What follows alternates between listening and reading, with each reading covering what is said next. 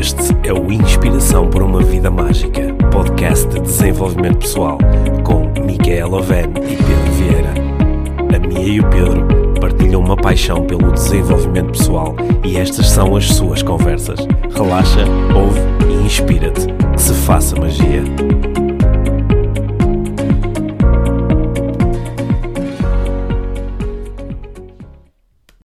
Olá e muito bem-vindo, muito bem-vinda a este episódio número 62 do podcast IVM. Isto é uma conversa IVM entre o Pedro e o Paulo de Vilhena. O Paulo é empresário, é presidente e fundador de Paulo de Vilhena Business Accelerators, uma empresa especializada na aceleração dos resultados empresariais. O Paulo também é coach e autor. Ele escreveu cinco livros de negócios, todos best-sellers, entre eles um que é o mais vendido sempre em Portugal nesta área e já está, penso eu, na sua oitava edição. É o livro secreto das vendas vendas. Nas suas palavras, o Paulo diz que a fonte de todo o crescimento empresarial são as pessoas e é no palco que se sente no seu melhor, por poder tocar mais gente num menor período de tempo e dessa forma caminhar mais depressa para a sua visão de otimizar a performance humana em ambiente empresarial. O Paulo, ele gosta de ajudar, gosta de contribuir e ele, além de contribuir muito na sua área profissional, dos negócios, das vendas, ele também gosta de ajudar crianças que não têm acesso à educação e condições básicas e ele atualmente apadrinha crianças da organização não governamental The Big Hand. O Paulo fala sobre isto e muito mais neste episódio uh, eh, IVM, que te vai fazer refletir sobre e repensar as tuas finanças pessoais e também vai revelar algumas coisas bem especiais sobre o desenvolvimento pessoal do Paulo Vilhena. Isto é mais um episódio de Conversas IVM muito inspirador. Espero que gostes tanto dele como eu. Paulo, obrigado por estares aqui no, nas, nas conversas IVM, onde nós... Eu é que agradeço o convite. Nós, nós, nós selecionamos-te, tal como a todos os nossos convidados, ah, por acharmos tá que tens uma, tens uma visão inspiradora e tens coisas inspiradoras para, para partilhar connosco, não é? E eh, eu, eh, antes de mais, eu com muito interesse, eu já falei com algumas pessoas da tua equipa e elas às vezes, às vezes chamam-te PV, não é? Pois. É que eu também sou o PV aqui deste Sim, lado. É verdade, é verdade. É verdade. Somos dois. É Olha, verdade. Eu, eu, eu, já, eu já acompanho o teu trabalho há alguns anos e claro que o teu trabalho está, está muito relacionado com, eh, com, com, com as vendas, com os negócios, com, com, a, a, com as finanças e, e, é nesse sentido que muitas pessoas te conhecem como especialista nesta área. E eu estou, estou antes de mais interessado em saber como é que tu chegaste até especialista nesta área.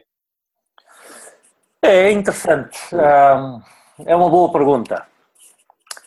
Um, a verdade é que eu, por alguma razão que eu não te sei explicar, Pedro, eu sempre tive.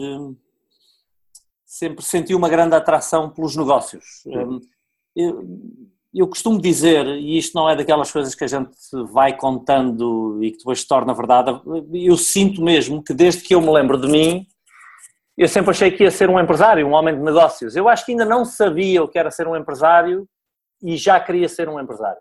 A minha mãe, inclusivamente, conta algumas histórias engraçadas sobre isso.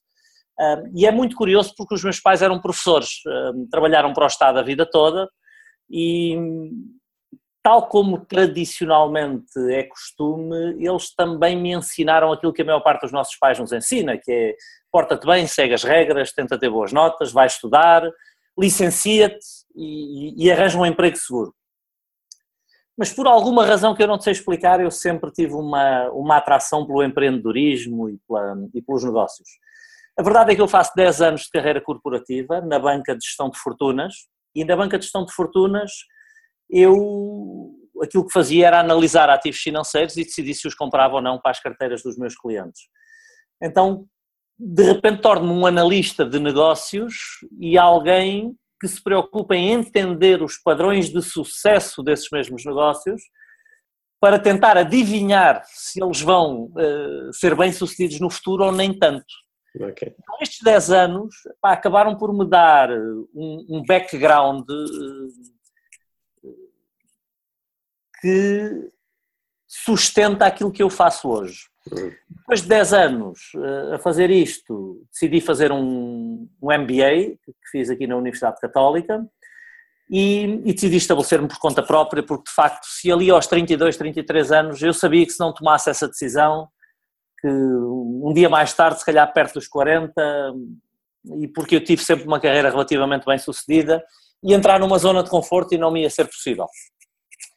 E então comecei à procura de uma oportunidade e cruzo-me com uma empresa internacional de business coaching, a empresa de maior dimensão no mundo em business coaching, e decidi comprar os direitos dessa empresa para Portugal, fiquei com a Master Franquia, e aquilo que essa empresa fazia era exatamente isso, ajudar as empresas a crescer.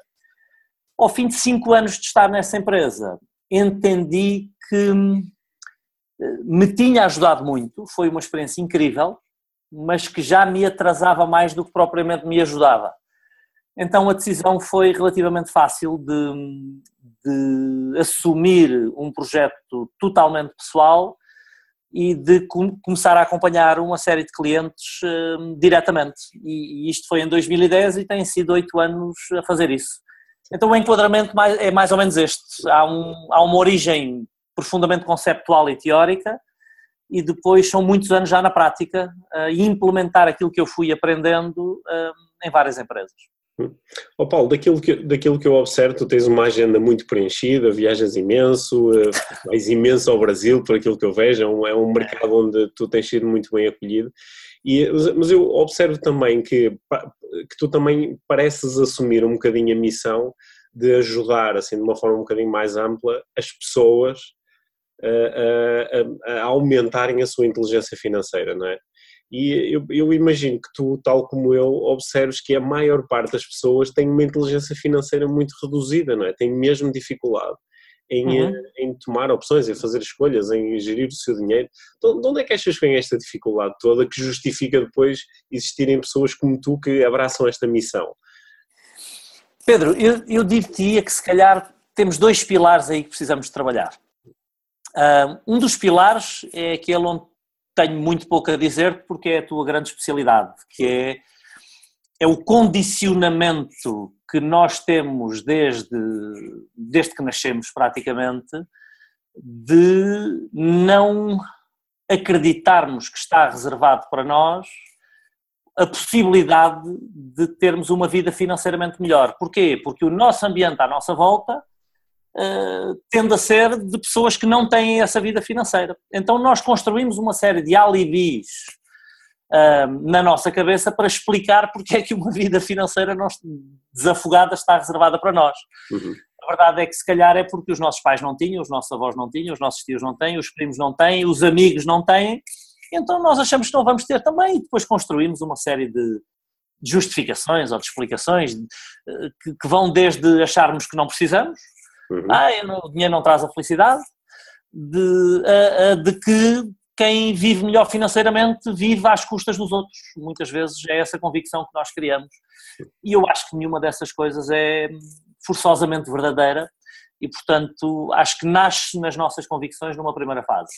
Numa segunda fase, e esta é mais a minha área, não que eu não me preocupe com essa também, Pedro, porque não podemos trabalhar uma sem a outra, é uma questão de educação propriamente dita.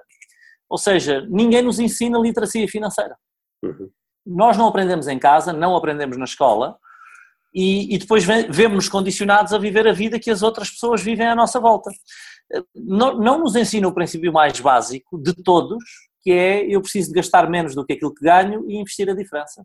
Uhum. Porque desafogo financeiro é só isto. É, é gastar sempre menos do que aquilo que ganho e investir a diferença.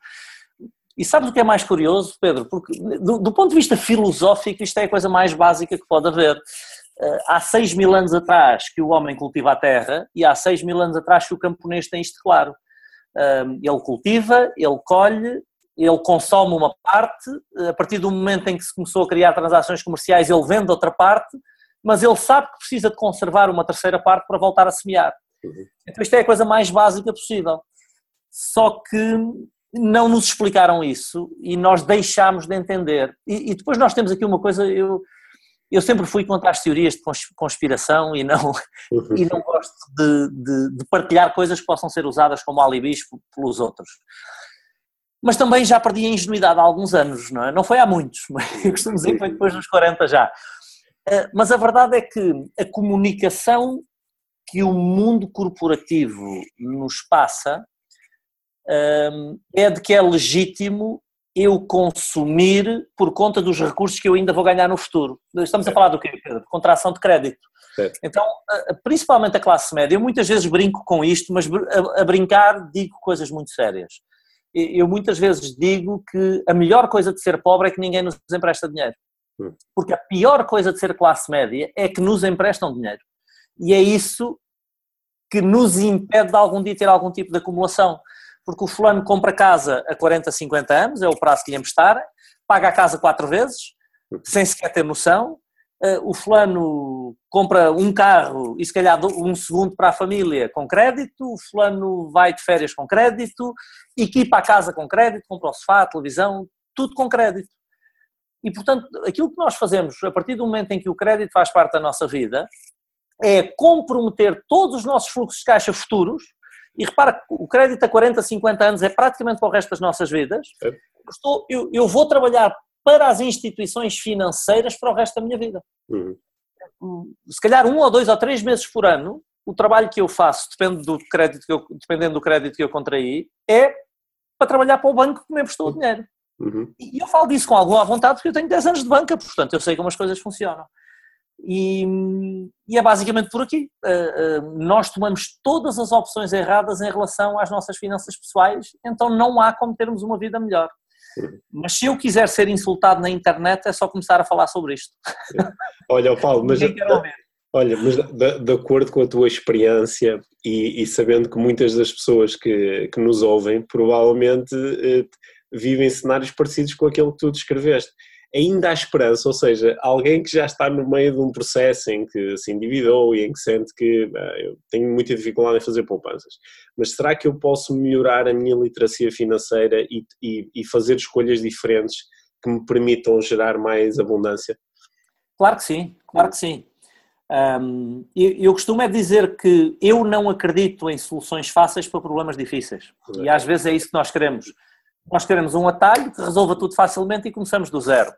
Eu nunca vi isso acontecer com sucesso na vida. Sempre vi que de uma situação difícil eu, eu, eu normalmente sou obrigado a fazer alguns sacrifícios para sair dela. Então a primeira coisa a fazer é parar de cavar. Se eu estou num buraco, vou parar de cavar. Se eu estou em dívida, a primeira coisa que fazer é fazer é não contrair mais dívida. Certo. E depois tenho de construir um plano agressivo para sair da dívida. Pedro, e é uma espécie de uma troika na nossa vida, e a é. questão é que nós não gostamos de troicas porque uh, obrigam-nos a algum sacrifício.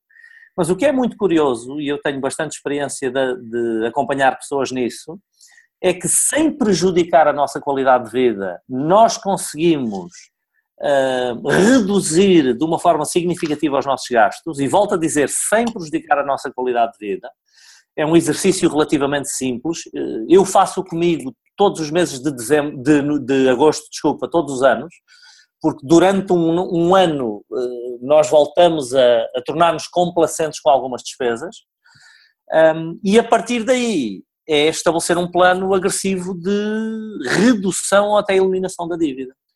Entre 4 a 5 anos, nós conseguimos eliminar qualquer dívida de qualquer particular, incluindo o crédito à habitação, se fizer sentido. Com as taxas de juro como estão, abaixo dos 4%, eu admito que as pessoas mantenham o crédito à habitação. Uhum. Aliás, do ponto de vista financeiro até faz sentido. Faz sentido. Mas eliminar todo o resto da dívida. Uh, e a partir daí começar a construir uma poupança, porque o, o dinheiro depois funciona como um imã. Uh, e é difícil explicar isto, mas é até uma questão energética. Aquele imã está ali que vai atraindo mais dinheiro e mais dinheiro e mais dinheiro, e o nosso próprio sistema de ativação reticular vai encontrando novas formas de gerar fluxo de caixa e de juntar ali. Só que a maior parte de nós não está preocupada em acumular, a maior parte de nós está preocupada em consumir. Uhum. Então estamos a colocar as perguntas todas ao contrário. E mais uma vez, depois criamos uma série de alibis para justificar porque é que há de ser assim. Então é mais ou menos por aqui, Pedro. Sim.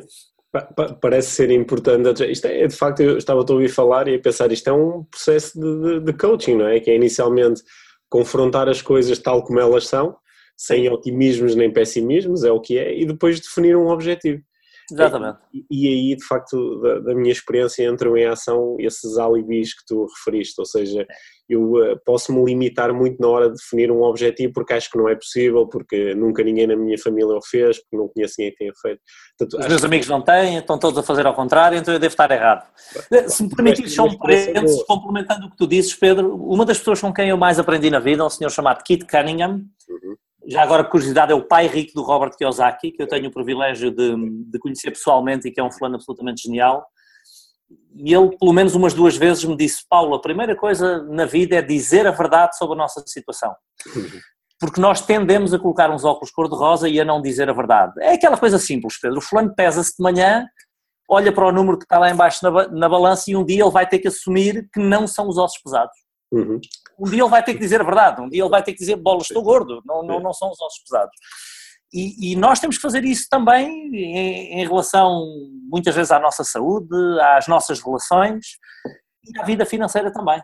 Eh, se a minha vida financeira não é o que eu gostava que fosse, é porque todas as minhas decisões no passado não, não estavam em linha com aquilo que deviam ser.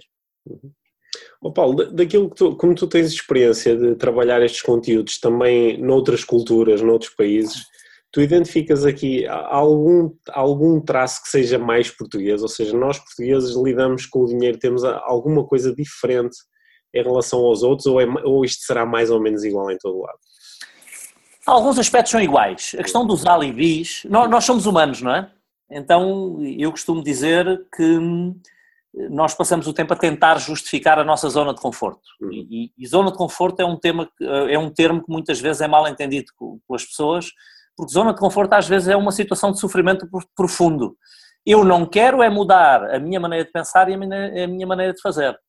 Então, nós, o nosso ego faz com que nós passemos o tempo a validar todas as decisões do passado para justificar a situação em que estamos.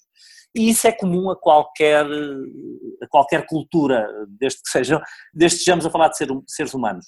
Agora, nós na Europa continental, se calhar temos aqui um obstáculo acrescido, que é uma cultura de raiz judaico-cristã, que talvez não nos ajude muito. A, a linha anglo-saxónica, que é muito mais presbiteriana, vê o dinheiro como uma coisa boa, vê o sucesso como uma coisa boa e vê a criação de riqueza como qualquer coisa que as pessoas devem visar. Nós aqui nem tanto, não é? Nós aqui aprendemos eh, até enviesando algumas algumas citações da Bíblia, não é? Que é mais difícil um rico entrar pelo buraco de uma agulha do que no céu, não é? é. Ou um camelo, não é? Um camelo entrar no buraco da agulha do que um rico entrar no céu. É. Isto é claramente um enviesamento daquilo, daquilo que as escrituras dizem, mas a verdade é que nós pegamos em todos estes alibis que acabam por consubstanciar a situação em que nós estamos. A Igreja uh, também, e isto sem aqui nenhum tipo de opções uh, religiosas eh, ou sem querer abrir aqui nenhum tipo de, de, de, agressão às convicções religiosas das pessoas, mas a Igreja durante algum tempo também lhes deu jeito que as pessoas não fossem tão cultas, tão sofisticadas e tão ricas. Porquê? Porque discutiam mais, reclamavam mais, eh, questionavam mais aquilo que lhes era ensinado. Então esta cultura judaico-cristã eu acredito que talvez não nos ajude muito. É mais fácil criar riqueza numa cultura anglo-saxónica porque a mentalidade é diferente. Agora, hoje em dia a Terra é plana, não é? Como dizia o Milton Friedman, e, e o mundo tornou-se muito pequenino e já não temos desculpa, porque nós podemos auto-educar-nos no YouTube, na internet, em todo o lado, e estar em contacto com todas essas culturas e em aprender o que de bom elas têm, porque elas têm outras coisas onde se calhar nós somos melhores, não é? Mas aquilo que de bom elas têm, talvez possamos aprender. Sim, e podemos, por exemplo, educar-nos um bocadinho lendo os teus livros, onde tu, eh, com uma eh, eu acho que tu procuras utilizar uma linguagem acessível e que e, e, qualquer pessoa, mesmo que não tenha conhecimentos de base na área financeira, possa educar-se e entender um bocadinho melhor o próprio sistema onde está inserido. É?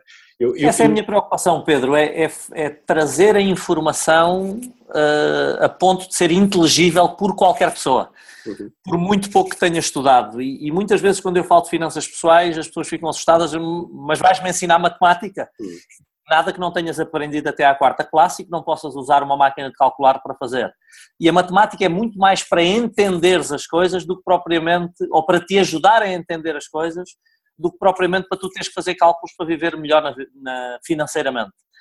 E então a minha preocupação é de facto essa, que qualquer pessoa entenda o fundamento básico. Oh Pedro, e a verdade é que se tu fores a qualquer avózinha do interior deste país, uh, e lhe perguntares o que é que acha que vai acontecer a uma família que gasta sempre mais do que, do que ganha, qualquer velhota te vai dizer, ó oh, filho, eu não percebo nada disso, mas vai acabar muito mal, não é? Sim, sim, parece mais ou menos, parece mais ou menos, não. É. Olha, eu, eu que, eu que, eu que gostei de economia, né, licenciei em economia, duas coisas que me fascinaram sempre muito, eh, por um lado, o facto da esmagadora maioria das pessoas, incluindo pessoas que que estão a trabalhar nas empresas ao mais alto nível podem não entender exatamente os rudimentos do funcionamento da economia.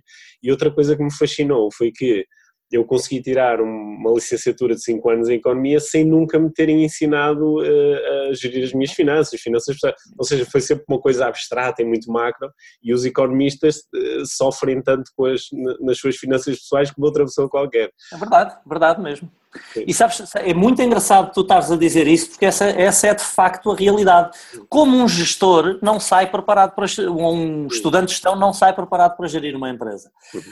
Um, é muito curioso isso, porque aqui há uns anos, um, acho que foi a Visão, se não foi a Visão, foi outra revista qualquer, concorrente dentro da mesma linha, que fez uma análise da forma como os governantes, e na altura já nem me lembro que governo era, mas uh, os governantes deste país, portanto os membros do governo, tinham aplicadas as suas poupanças. Uhum. E eu tive que ir ver, não é? Sim, claro. Nossa Senhora, como se diz no Brasil, nenhum deles sabe o caminho para casa do ponto de vista das finanças pessoais. E, e repara, eu às vezes pergunto-me como é que estes fulanos estão a gerir o nosso país quando eles não sabem gerir o seu próprio dinheiro? Como é que eles vão gerir o orçamento de Estado quando eles não sabem o básico sobre gerir o seu próprio dinheiro? Foi arrepiante ter noção das carteiras de investimento daquelas pessoas. Um, uma das capacidades que depois os economistas têm, e eu gosto de me meter com os economistas, como às vezes me meto com os engenheiros, e espero que quem ouça que entenda com sentido de humor. Um, até porque eu também não, não sou economista, mas estudei muitas cadeiras de economia e, e, e lido com esses temas no dia a dia. Um, mas eu costumo muitas vezes, meio a brincar, dizer que os economistas aprendem a fazer uma série de contas com letras gregas para justificar coisas injustificáveis. Uh, e depois passa o tempo a explicar porque é que se enganaram. Uh, a verdade é que entramos muitas vezes em delírios matemáticos para explicar como é que alguém pode gastar mais do que ganha e ainda assim isso fazer sentido. Não faz. Não é preciso ser economista para entender. Sim. Olha, oh Paulo, diz-me uma coisa. Uma, uma, das coisas que a mim me interessou muito eu, uh, na, na, minha vida pessoal, uh, a acumulação de dinheiro, a abundância, não, não foi assim uma coisa muito importante no início da, da minha vida adulta independente. Mas uh, uma coisa que me começou a despertar muito foi quando eu entendi que se eu tivesse capacidade de, de gerar um bocadinho mais de riqueza, eu ia poder fazer uma série de coisas inclusive podia ajudar pessoas, projetos, coisas que fossem úteis para mim. Né? Claro. Eu, eu, eu, sei que tu já estás, penso que há uns anos envolvido com uma organização em Moçambique, não é? Com a, com a Big uhum. Hand. Exatamente. Isso, isso, é, isso é uma motivação para ti. Quais, quais são as tuas motivações para, para também gerar mais riqueza na tua vida? Essa é uma delas. É, é, uma, é, é, uma ótima pergunta e obrigado por fazeres, porque sempre que eu tenho a oportunidade de falar nisto, eu, eu, eu gosto, nunca se sabe Sabes que durante muito tempo eu acreditei, e respeito quem ainda acredita nisso, porque eu próprio acreditei, que quem dava, dava e não tinha que falar sobre isso. A partir do momento em que tu falavas sobre isso, era mais uma questão de vaidade do que outra coisa. Hoje não acredito nisso, porque diz-me a minha experiência que de cada vez que eu partilho isto, a Big Hand e outras organizações recebem um monte de donativos novos e de padrinhos novos para as crianças, então eu percebi que muitas vezes eu consigo inspirar alguém a fazer a mesma coisa quando partilho isso. Não é nada por vaidade, é mesmo por, por tentativa de usar a pouca influência que eu possa ter para chegar a outras pessoas. Só que é mais ainda do que isso, porque esta parte tu podes considerar caridade, não é? Que é tu tens dinheiro que já sabes que te vai sobrar, que não vai não vais usar eventualmente até o resto dos teus dias, ou que é uma parte que tu podes dispensar e que tu resolves fazer alguma coisa por alguém que não te é nada diretamente, simplesmente porque acreditas que talvez também seja para isso que vieste a este mundo. Um, e, e, no meu caso, às vezes há pessoas que me dizem: Ó oh Paulo, mas eu prefiro ajudar crianças em Portugal do que em Moçambique, porque aqui também há gente com necessidades ótimo, ajuda em Portugal, olha, ajuda os, os, os, animais, ajuda os velhotes, não tem que ser as crianças. A mim faz-me sentido ser as crianças. E a fronteira portuguesa diz-me pouco nesse sentido. Uma criança é uma criança, esteja em Portugal, esteja em Moçambique, esteja noutro lado qualquer. Agora, o nível de pobreza das crianças em Moçambique eh, é totalmente diferente do nível de pobreza das crianças mais pobres que existem em Portugal nós estamos a falar ali de não, do, da falta de acesso ao básico como água potável, em muitos casos. E há a possibilidade de ter a educação mínima que é aprender a ler. Ali não há. Não há mesmo que, que se queira. Portanto, quando eu posso apoiar ali, a mim faz-me algum sentido. Mas se quisermos eh, também aqui desdramatizar um, um pouco a questão, a verdade é que criar eh, abundância financeira, Pedro, um, acaba por inevitavelmente fazer florescer algum tipo de riqueza à tua volta, mesmo que tu não ofereças essa riqueza, mesmo que tu não vás fazer algum tipo de caridade ou de, ou de ajudar diretamente quem não pode. Porque repara, a acumulação da riqueza, o Estado vai usar essa riqueza hum, para fazer estradas, ou uma parte dela para fazer estradas, para fazer escolas, para fazer hospitais e todas as coisas que nós eh, precisamos para, para viver melhor. Eu chamo-lhe alimentar a galinha que põe os ovos de ouro. Eh, se a minha riqueza está acumulada num banco, o banco também vai usar essa riqueza para criar ele próprio mais riqueza, pelo menos se o sistema funcionasse, e eu em relação aos bancos depois tenho aqui uma pedrinha ou outra no sapato, mas o cenário conceptual é de que eles vão criar riqueza e contratar mais pessoas e remunerar acionistas, que por sua vez também criam mais riqueza, etc, etc, etc. Se eu não deixar o dinheiro depositado no banco, e eu acho que o depósito não é de facto a melhor forma de termos o dinheiro, um, e investir, por exemplo, o dinheiro em ações, aquilo que vai acontecer é que eu estou a financiar essas empresas para que elas próprias também criem riqueza, também criem emprego uh, e, e, por aí fora. Se eu usar essa riqueza para criar imóveis, eu estou a comprar habitação para pessoas que eventualmente não a possam comprar e que a possam assim uh, usar a título de arrendamento. Então a verdade é que quando nós criamos riqueza, da forma como o mundo está organizado, mesmo indiretamente, hum, nós estamos a criar riqueza à nossa volta. Aliás, até o consumo é o consumo que, que dirige a economia. Tu, como economista, sabes isso mais melhor do, melhor do, que eu até. É o consumo que faz crescer a economia. Então, até a riqueza para consumir é uma coisa que faz mexer toda a roda económica em que nós estamos envolvidos. Então, quer diretamente através de ações mais relacionadas com caridade, quer indiretamente apenas pela criação de riqueza, nós já estamos a fazer bem a tudo o que está à nossa volta. Uhum. Só que isto não se ensina nas escolas, não é? E as pessoas muitas vezes não entendem, acham que, acham que a riqueza é obtida à custa dos outros. E não quer dizer que num caso ou noutro não seja, Pedro. Uhum. Eu costumo falar do preço do sucesso, não é? é que às vezes nós podemos escolher a moeda em que pagamos esse preço. E se a moeda for passar por cima dos interesses dos outros, beliscar os nossos valores, ser menos do que leal, esse é um preço que eu não quero pagar nem acho que se justifique pagar. Mas o preço do sucesso pode-se pagar de outra forma, pode-se pagar exatamente levando valor aos outros. Valor aos outros, investindo em mais competências para nós próprios, no refinamento da nossa filosofia, reforço das nossas convicções, sendo melhor pessoa e levando mais valor aos outros, claramente que é a forma como eu acredito que nós devemos criar algum tipo de riqueza. Acho, acho, que, acho que nos ajudaste aqui nos últimos minutos a, a, fazer um pouco da ressignificação da riqueza que tu tão bem no início da entrevista identificaste como uma das, um, um dos impeditivos, uma das crenças limitadoras que muitas pessoas alimentam tem de facto a ver com isto, achar que a riqueza é uma coisa má e tu estás aí a ressignificar de uma forma que é muito importante e muito poderosa. Ah, mas eu prestei atenção quando tu falaste aí do escolher o preço, né? E, eh, e de, de, que parece que há uns caminhos que são mais adequados que outros. Eu, eu às vezes quando acompanho as coisas que tu vais escrevendo no Facebook, há uns momentos em que eu digo, ah, o Paulo neste, deve andar a ler uns livros sobre taoísmo, sobre, há ali assim umas influências, tu já há bocado também disseste que o, o, dinheiro às vezes funciona quase como, uma, quase como um imã, como uma energia, não é?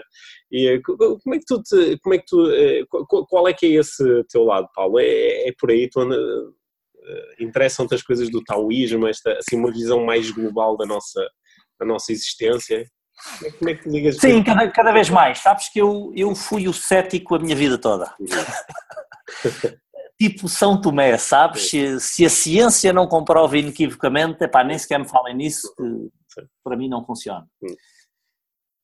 E depois a vida vai nos trazendo alguns ensinamentos, eu acredito que eventualmente a nossa maturidade também, e nós vamos entendendo muitas vezes para lá daquilo que a ciência newtoniana, uhum. e é preciso fazer essa diferença, não é? daquilo que a física newtoniana e que o mundo tridimensional, tal como a física newtoniana apresenta, uh, nos mostra. E há muito, há muito para lá daquilo é que disso, a física newtoniana nos mostra, e isso sabe-se há mais de 100 anos, o próprio Einstein trabalhou essencialmente com isso, a partir do momento em que entramos dentro do átomo temos que aprender a perceber que não deixamos de estar a falar de ciência, e de física neste caso, só que de física quântica e não newtoniana, um, que se abre um conjunto de realidades totalmente diferentes.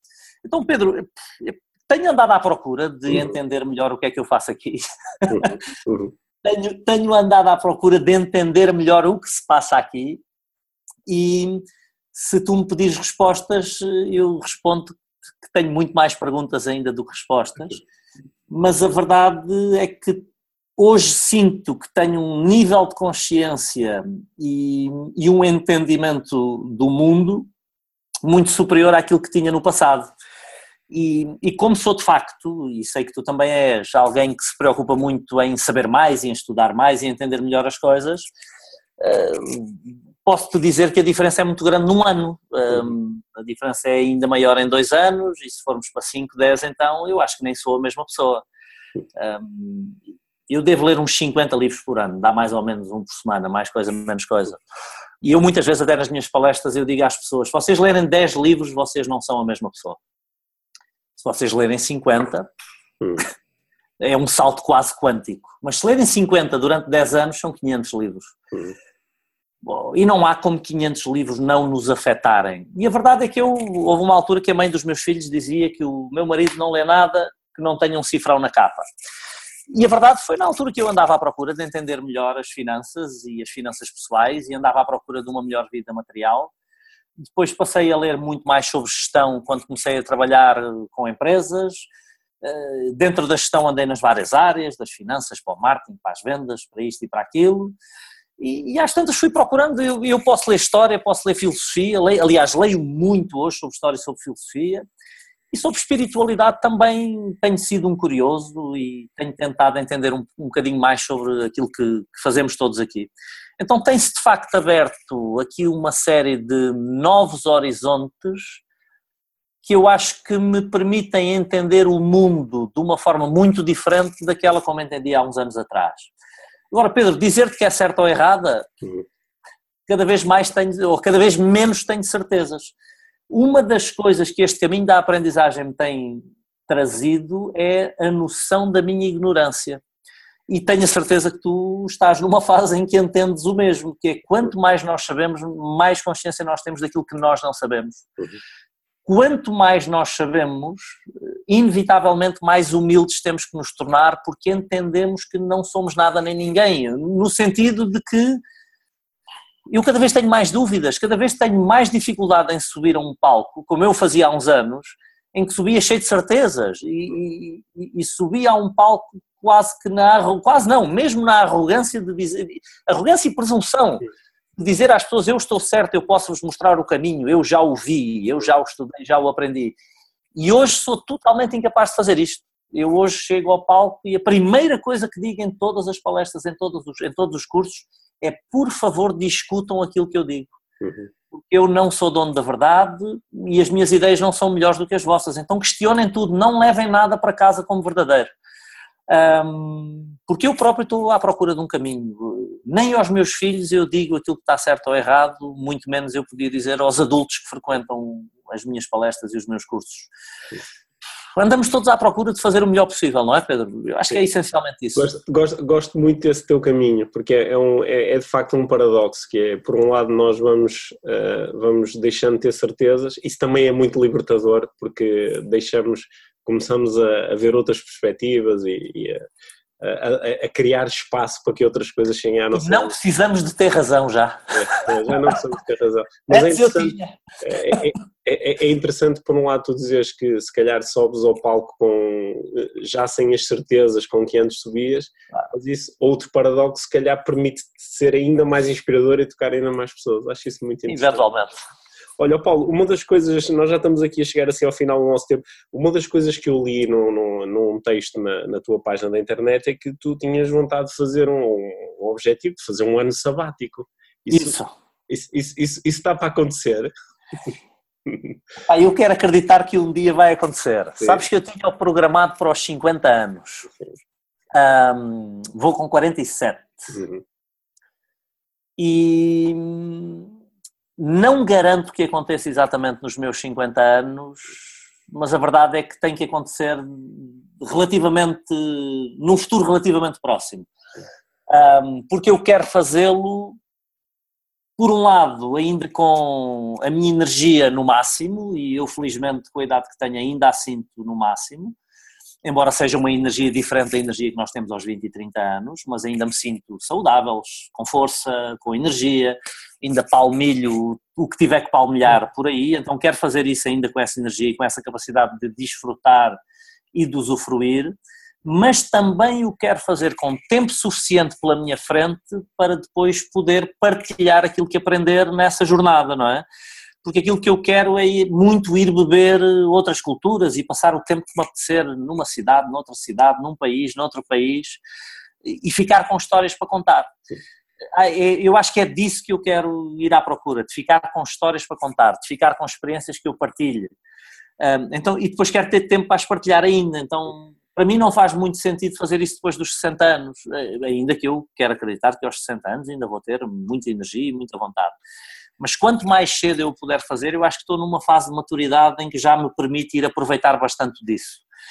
Então, gostava de acreditar que nos próximos cinco anos que vou ter essa chance. Acho, acho, que é um, acho que é um belo projeto e nós também ficamos a fazer força para que ele possa acontecer, sobretudo agora que sabemos que tens essa vontade de aprender para partilhar e isso é, isso. Isso é tão bom, tão inspirador.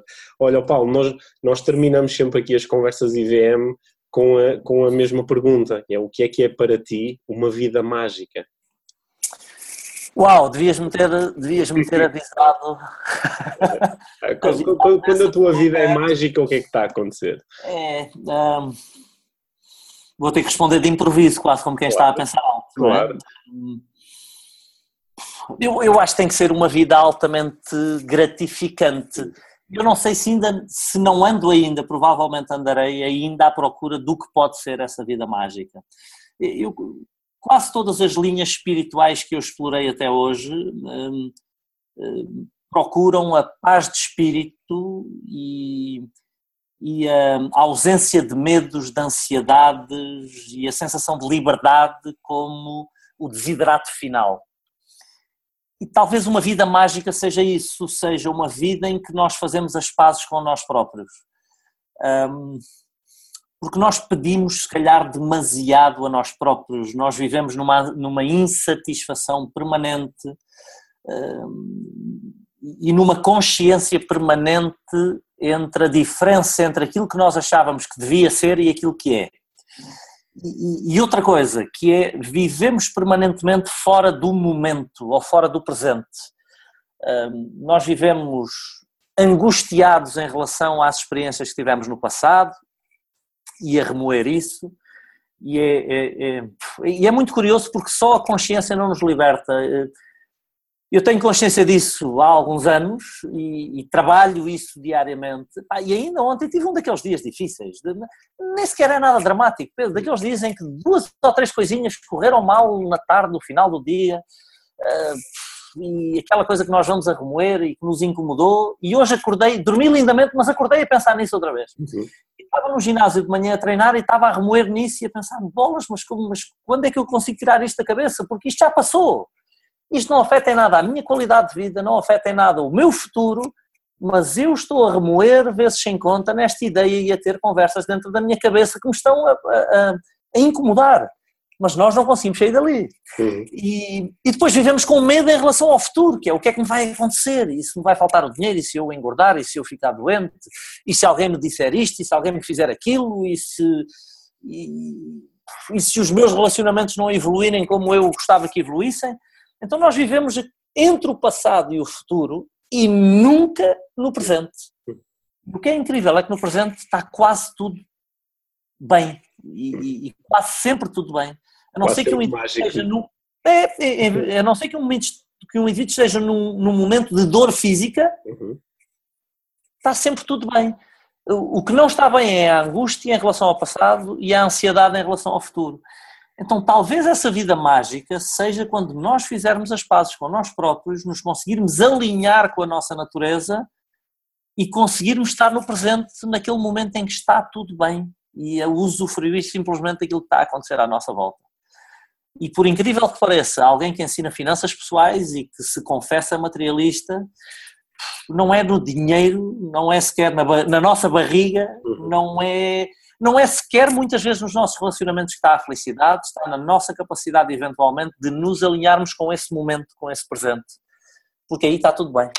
Uhum. Talvez seja isso, não sei, se calhar atrapalhei-me na resposta. Olha, Paulo, para quem respondeu de improviso, acho que esta tua resposta é para ouvir e ouvir outra vez e ouvir outra vez, porque acho que tinha, tinha, estava recheada de sabedoria. Sim. Bom, vamos ver. Espero sim. que sim. Eu próprio tenho que ir ouvir depois para ver se saiu sequer inteligível, porque eu, como te disse, estava a pensar alto. Não é? nós, nós depois ficamos à espera também dos comentários aqui dos nossos ouvintes do podcast. Ah, Olha, ficar. muito obrigado, Paulo, por este tempo que passaste connosco. Foi um prazer enorme, Pedro. Acredito que esta conversa vai ser eh, muito importante para despertar uh, muitas pessoas para, para os temas que nós trouxemos aqui para a nossa conversa. Está bem? Foi muito Espero bom. Que sim, que as ideias possam servir a alguém é sempre aquilo que eu desejo. Um, talvez algumas sirvam, talvez algumas não sirvam. Eu não faço questão que elas sirvam todas e, aliás, nem faço questão que algumas delas sirvam. Mas se alguém que ouvir puder aproveitar uma, uma ou outra destas sementes e a conseguir fazer germinar com resultados na sua vida, é sempre aquilo que eu desejo a toda a gente. Sim, e é isso que nós queremos aqui com a Inspiração para uma Vida Mágica. Obrigado, Paulo. Ah, obrigado eu pelo convite, Pedro. Obrigado por teres ouvido este episódio de Inspiração para uma Vida Mágica. Deixa a tua avaliação do podcast e partilha com quem achares que pode beneficiar de ouvir estas conversas. Para saberes mais sobre o nosso trabalho, visita os nossos websites. Encontras toda a informação na ficha técnica do podcast, assim como os nossos contactos. Inspira-te para uma vida